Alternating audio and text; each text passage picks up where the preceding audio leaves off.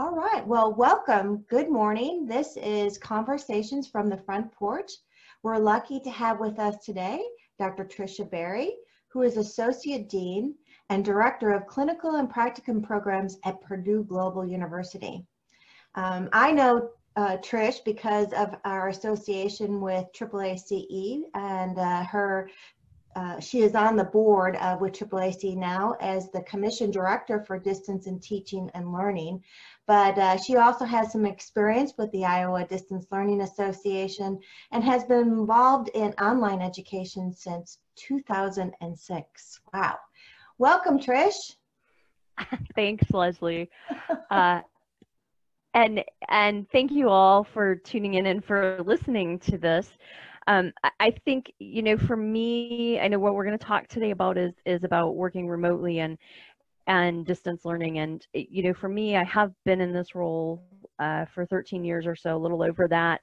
Um, I think one of the biggest things I learned as I transitioned into working remotely, because I came from a campus environment before that, yeah. um, is when I first came over to an online environment, my thought was, okay, I'm just going to take everything I do in the classroom and then translate it into online. And sort of, you sort of had to problem solve some of those things and figure out how to make that happen. What I realized though early on as I was doing that is that that wasn't going to work. That yeah. there are things that are different in the virtual environment, and that the things that had been effective for me in a face to face classroom and face to face leadership were not necessarily going to be effective in the virtual environment. And so I got very interested in that and just coincidentally happened to be starting my dissertation program, my, my doctoral program at that same time. Oh, uh, and so ended up ended up doing my dissertation research on virtual teams. Oh, excellent. Well, tell us a little bit about that. Yeah, um, what I focused on my dissertation research, the focus was with uh, servant leadership with virtual teams. I'm I'm very much about serving as a leader as well, so I wanted to do a cross section of that. I think when you look back at the literature on remote work teams, um, things are definitely different, and and the literature all says what I just said in my introduction that you can't do things the same as you would in a face-to-face environment. And I think probably the the biggest reason for that is the loss of context. In a face to face environment, you have visual cues, you have body language. Um, you learn a lot about people by not even directly interacting with them. You learn a lot by seeing their facial expression when you walk by their office, or how chatty they are in the lunchroom, or things like that, or who they're even talking to, or who they're interacting with. We lose all of that context when you go into a virtual environment. And so we a lot of times have no idea what else is going on in the background with people. Right. And that makes leadership really, really different. I didn't even think about that. I thought about the loss of nonverbal communication, right, Trish, and some of that and and and and not being able to see some of those cues, but I, I forgot about the interaction in in and amongst people yeah you lose all of that context. We don't have um, we have i can't say we don't have any way but we have less ways less um, input about people in the remote environment. And and if you look at it even if people are connected on social media and interacting on social media um, you may learn some about a person and you certainly can learn about you know what's important to them or maybe sometimes unfortunately their political views and things like that um, but even yes. those representations are a little bit of uh, of a flat presentation like when you see somebody's political views for instance right. on facebook you interpret them based on your own lens and your own perspective well that might not actually be what they intended when they posted. Yes. But in the virtual world, we all interpret things based on our own context. So sometimes things get interpreted very, very differently than what people intend or what they would have if you were in a face to face interaction. Yes, I, I can I can definitely see that. Yeah. I mean, I had thought about that in terms of how email, right? I mean, it's right. been we've been using email for many, many years now, and, and I knew that email didn't translate uh, the context as well, but that, that's very good. Yeah, and I think that makes everything we do in the virtual environment just more difficult because we don't have level setting for context. And the research shows us this in the literature that in order to be an effective manager in a remote environment, you have to be careful about setting context. And you can't actually just set the context once. You have right. to keep setting it over and over and over again. Because that's the other thing that the literature shows about virtual teams is that setting standards once isn't effective. You have to keep revisiting those standards and going back to them so that everybody stays focused on them because it is uh, again when you're not all together and you're not all seeing the same stuff and, and interacting in the same way it's really easy to lose focus on whatever those standards are so what are some of the best practices that you would talk to us about in terms of remote supervision or helping people understand those standards trish yeah, I think there's there's kind of two things, and I'm going to back up from the standards for just a moment and okay. talk about the importance of trust. Research shows us that in a virtual environment, trust is even more important than it is in a face-to-face environment. And if again, if you stop and think about that, it makes sense logically that if we're not face-to-face and we're not interacting with each other directly every day, we have to have a greater level of trust in the people that are around us yeah. So then going back to some of the standards, if you if you think about trust and you keep trust in the center of what you're trying to do all of the time, one of the best ways to establish trust in a virtual environment is through tasks. Because okay. again, we don't have interaction. We're not seeing each other face to face. We're not interacting on a personal level as much, although we may some, but not as much as you would probably in a face to face environment. Right. So the way that we build build trust through one another is through task oriented behavior. How quickly people answer emails, how closely they stick to the policies or agreements that people have made. Uh-huh. Um, you know how how they complete their job tasks if they're given an assignment and it's supposed to be done by a deadline are they meeting that deadline or are they not meeting that deadline those are the kinds the behavioral things from tasks that build the trust in the virtual okay. environment. So I say all that to say that one of, I think, the biggest recommendations for a remote manager is to think about that. Number one, think about the trust and building the trust and maintaining the trust, but then also think about how you can structure tasks to build trust not only between you and the people you're supervising, but between teammates and the folks that are working together. Right. And also creating enough structure that it facilitates that that trust.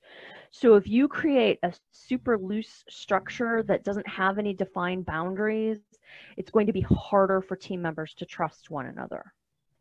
Right. Whereas if you build a structure that has very specific tasks and people are are clear on what expectations are it's going to be easier for them to trust one another okay. as long as they're following through on the tasks right now if they don't follow through on the tasks that's a whole nother issue but that's a whole nother podcast right right right well then that but in just like in any other environment then it becomes a performance issue right if you yes, set expectations exactly. and someone isn't meeting the expectations then there's a performance issue and that's the other thing that's important about clear expectations is it allows you to measure you know one of the the criticisms often of remote work is that managers can't um, see what their staff are doing. And so somehow there's this idea that if your manager can't see you, you're doing things you shouldn't be doing. Yeah. Which honestly isn't true for most people. No. But if you have a really, really clear standard set, that's how the manager knows. Okay, that you know, makes sense. you know, you're supposed to complete XYZ tasks today, and those are all done. So I know that that person's still, you know, they're doing what they're supposed to do. Um, right. So setting those guidelines helps build the trust. It helps. Um, it helps set expectations, um, and then it also gives employees parameters for what they should and and shouldn't be doing. I think this is really important, Trish, in terms of what's going on right now. We were just told at our university that we're going to continue remote operations until the end of, of June, you know, and, and, and lots of other universities are doing the same thing. I think these are, are critical ideas in terms of what happens next, right? Because the, the guidance was, you know, it was general guidance in terms of touching base with your manager, but I think that the focusing on behaviors, right, and be able to to complete tasks, as you said, right, and and around those guidelines are very important.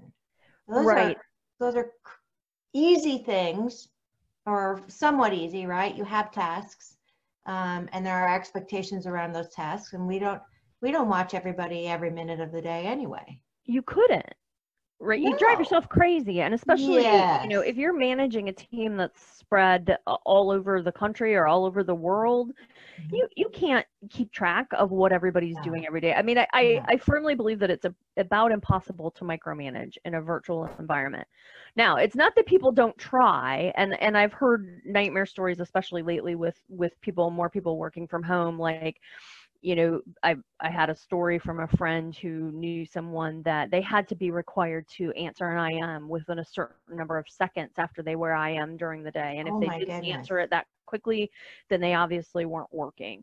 And those are the kinds of mistakes you see people number one who aren't comfortable with virtual environments, right. but number two who are are taking the wrong approach with virtual environments right. Um, that you know just because someone's answering an im doesn't mean that they're actually getting their work done. And just because they don't answer an im doesn't mean they're not getting their work done too. Right. So you have to you do have to gain a certain level of trust with your employees but i think that's where those standards come in. Yeah.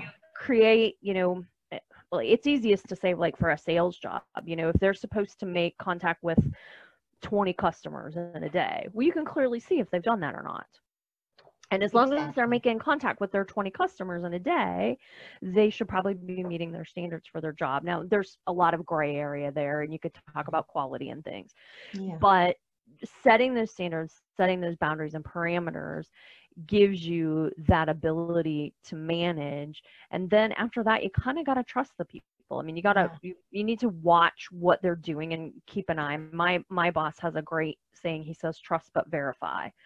So you, you can't yes. just dismiss it as a manager and not pay attention to it at all, but you should be able to set those guidelines and pretty much let folks go. Okay. That's great. So uh, we've talked about uh, trust and the behaviors and things like that. And you said um, some managers want to instantly IM and have a response. What are some other common pitfalls that perhaps new remote managers should be aware of? I think almost being too hands off. So there's this there's a super fine balance in remote work between staying in contact with your people and staying connected and uh, letting them do their thing without getting in, too involved and micromanaging. So uh, one one way to do that, I think we always have to be careful about maintaining those connections with our people. Okay. Um, and so I think there's routine communications help do that, routine meetings, making sure there's established checkpoints for how people check in with one another. So I have just as an example, and this isn't the only way to do things, but this is right. my example. Um, I have routine one-on-ones with all of my staff and my faculty and so they know and it, it, depends on what position they're in and what kinds of things they're doing how often i have one-on-ones with them. And it also depends on how long they've been in their role. When folks are okay. newer i meet with them more often. Right. Um, but we have regular one-on-ones and i'm very disciplined about keeping those one-on-one meeting times set. Okay. and the reason i do that is so that i can have that connection with those folks. Right. So it's I, structure it's structured but it's it's right. uh, dependent upon the individual. Right. And their role and what they're doing. And again, how familiar they are. Exactly. I have I have a lot of people who worked for me for a very long time, so we don't need as many one-on-ones right. as maybe a newer person was would need. And you know, when you're transitioning for the first time into a, a remote environment, there's a lot of people out there right now going through that, it can be really overwhelming. And so part of what I have seen my role as as a remote manager is making sure that I'm giving people the support for that as well, not just getting your job done and making sure they're doing their job, but how are you doing transitioning remote? What are you finding challenging? What's good for you? What's not good for you? Mm-hmm. Uh, because a, a lot of the trick of working remote is sort of balancing your personal and business commitments and and it's a it's a practice that all of us have to adopt and probably none of us are perfect at it and we all have to make changes as we evolve. Um, right. um, and that's an important piece of helping people through the transition i think. Yeah. It's it, eh, it, eh, you're making me want to come work with you trish. I want you to be my my boss. Awesome i'll take you oh it'd be great. Well yeah, I think your people are lucky. I, have heard a lot of really wonderful things in terms of of uh, leadership. We had another uh, podcast that had to do with leadership, and I, I, think it's wonderful to hear about you know servant leadership and especially women in in leadership positions too. You know, obviously I have a bias toward that. So if I were to start, you know, as a new remote manager, what would be some of my priorities? I think, first of all, establishing the relationship with your people and being intentional about establishing that relationship. And then, of course, part of that relationship is trust. Um, and then I think building a structure that makes sense for whatever it is you're doing. And obviously, that varies based on the types of roles teams have. But if you can establish relationships. I, I, firmly believe that relationships between people are the biggest part of what we do as leaders and managers. And I don't care what yes. environment you're in. I think yes. that that is a key component. But having the relationship and then setting up the the structure.